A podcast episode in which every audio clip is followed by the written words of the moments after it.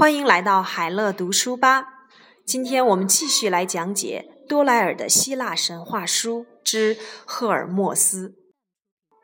赫尔墨斯是奥林匹斯众神中最欢悦的一位神，他是畜牧之神，同时也是旅人、商人、盗贼和其他所有凭借自己的才智生存的人的保护神。他的母亲麦亚是提坦巨人的女儿。住在高高的库勒涅山的一个山洞里，这个山洞非常深，连赫拉都不知道，原来麦雅也是宙斯的妻子之一。也正因为这样，麦雅才能够平安的生下赫尔墨斯。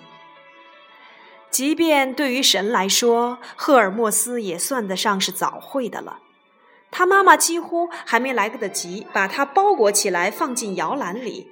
他就开始想着要逃祭了。等妈妈一睡着，他就挣脱襁褓，蹑手蹑脚地走出了山洞，在黑沉沉的夜色中直奔阿波罗放养白母牛的牧场。阿波罗爱音乐胜过牧牛，所以他压根儿就没有注意到赫尔墨斯潜入了他的牧场，并盗走了他最好的五十头母牛。为了不让阿波罗知道究竟是谁，又是以什么样的方式盗走了他的牛群，狡猾的赫尔墨斯拿树皮包住牛蹄以掩饰蹄印，还在牛尾巴上拴上扫帚来扫去前行的踪迹。为了把阿波罗弄得更糊涂些，他甚至将牛群倒着赶出了牧场。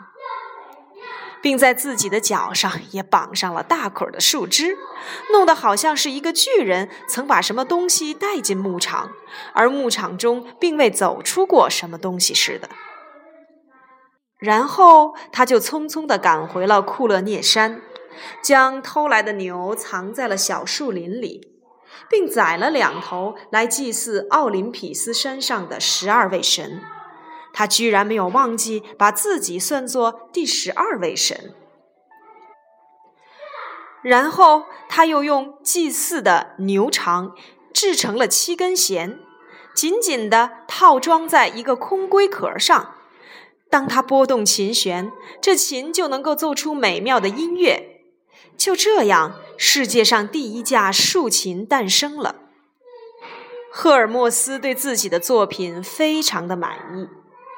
他将竖琴藏在了胳膊下，蹑手蹑脚地返回了山洞，然后爬进了他的摇篮，闭上眼睛，装出了一副熟睡的样子。但即便如此，他也没有骗过他的母亲。母亲知道他都做了些什么。羞不羞啊？深更半夜溜出去去偷阿波罗的牛？妈妈，那又怎样？我为你和我自己做了该做的事。我们可不想永远住在这黑漆漆的山洞里吧？要不了多久，我就能够成为十二位主神之一，住在那高高的奥林匹斯山上。而您作为我的母亲，也将无限荣耀地住在那儿。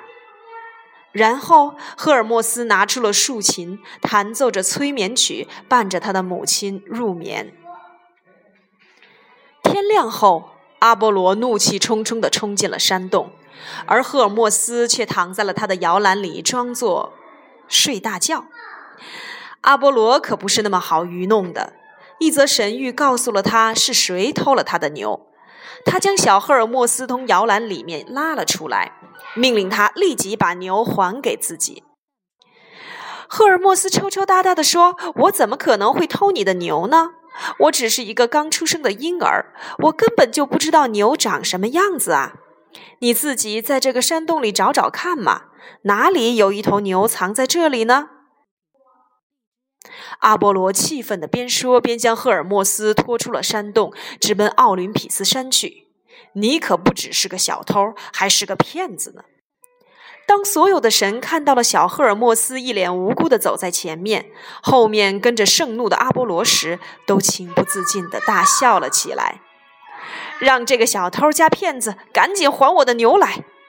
阿波罗对他的父亲宙斯说：“可别让哥哥欺负我了，我只是个刚出生的婴儿，无助的很，而且我也不是什么骗子呀。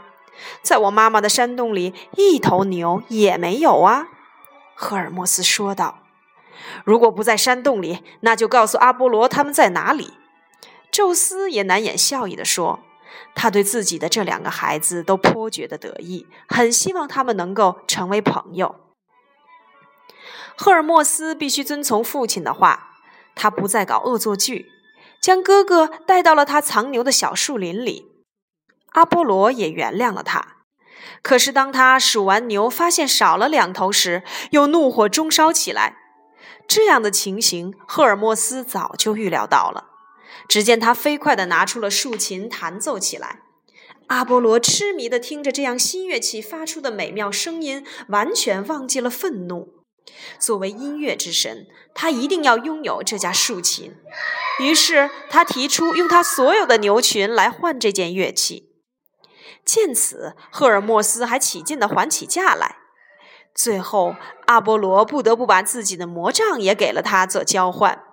不过，从此这两兄弟就成了最好的朋友。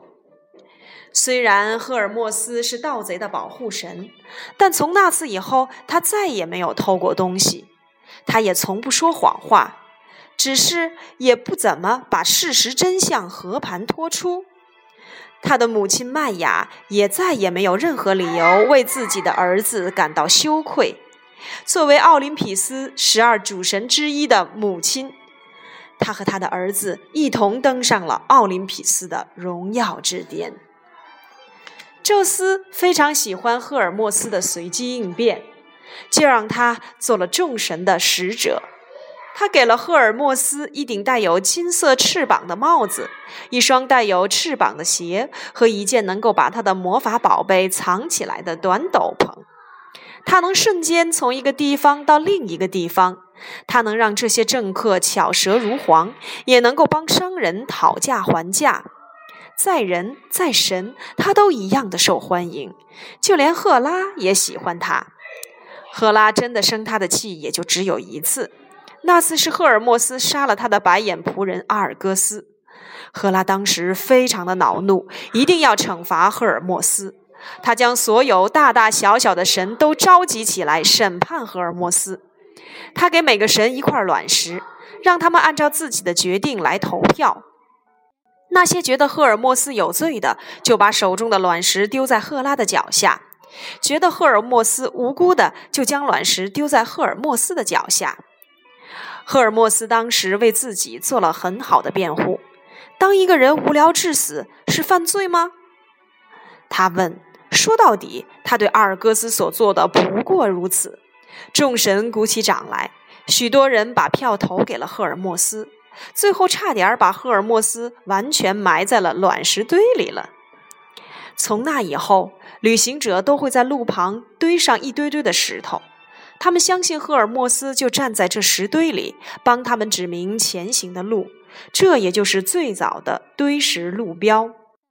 赫尔墨斯同时也会送将死之人最后一程。他会用魔杖合上他们的眼睛，并引领他们去到哈德斯的地府。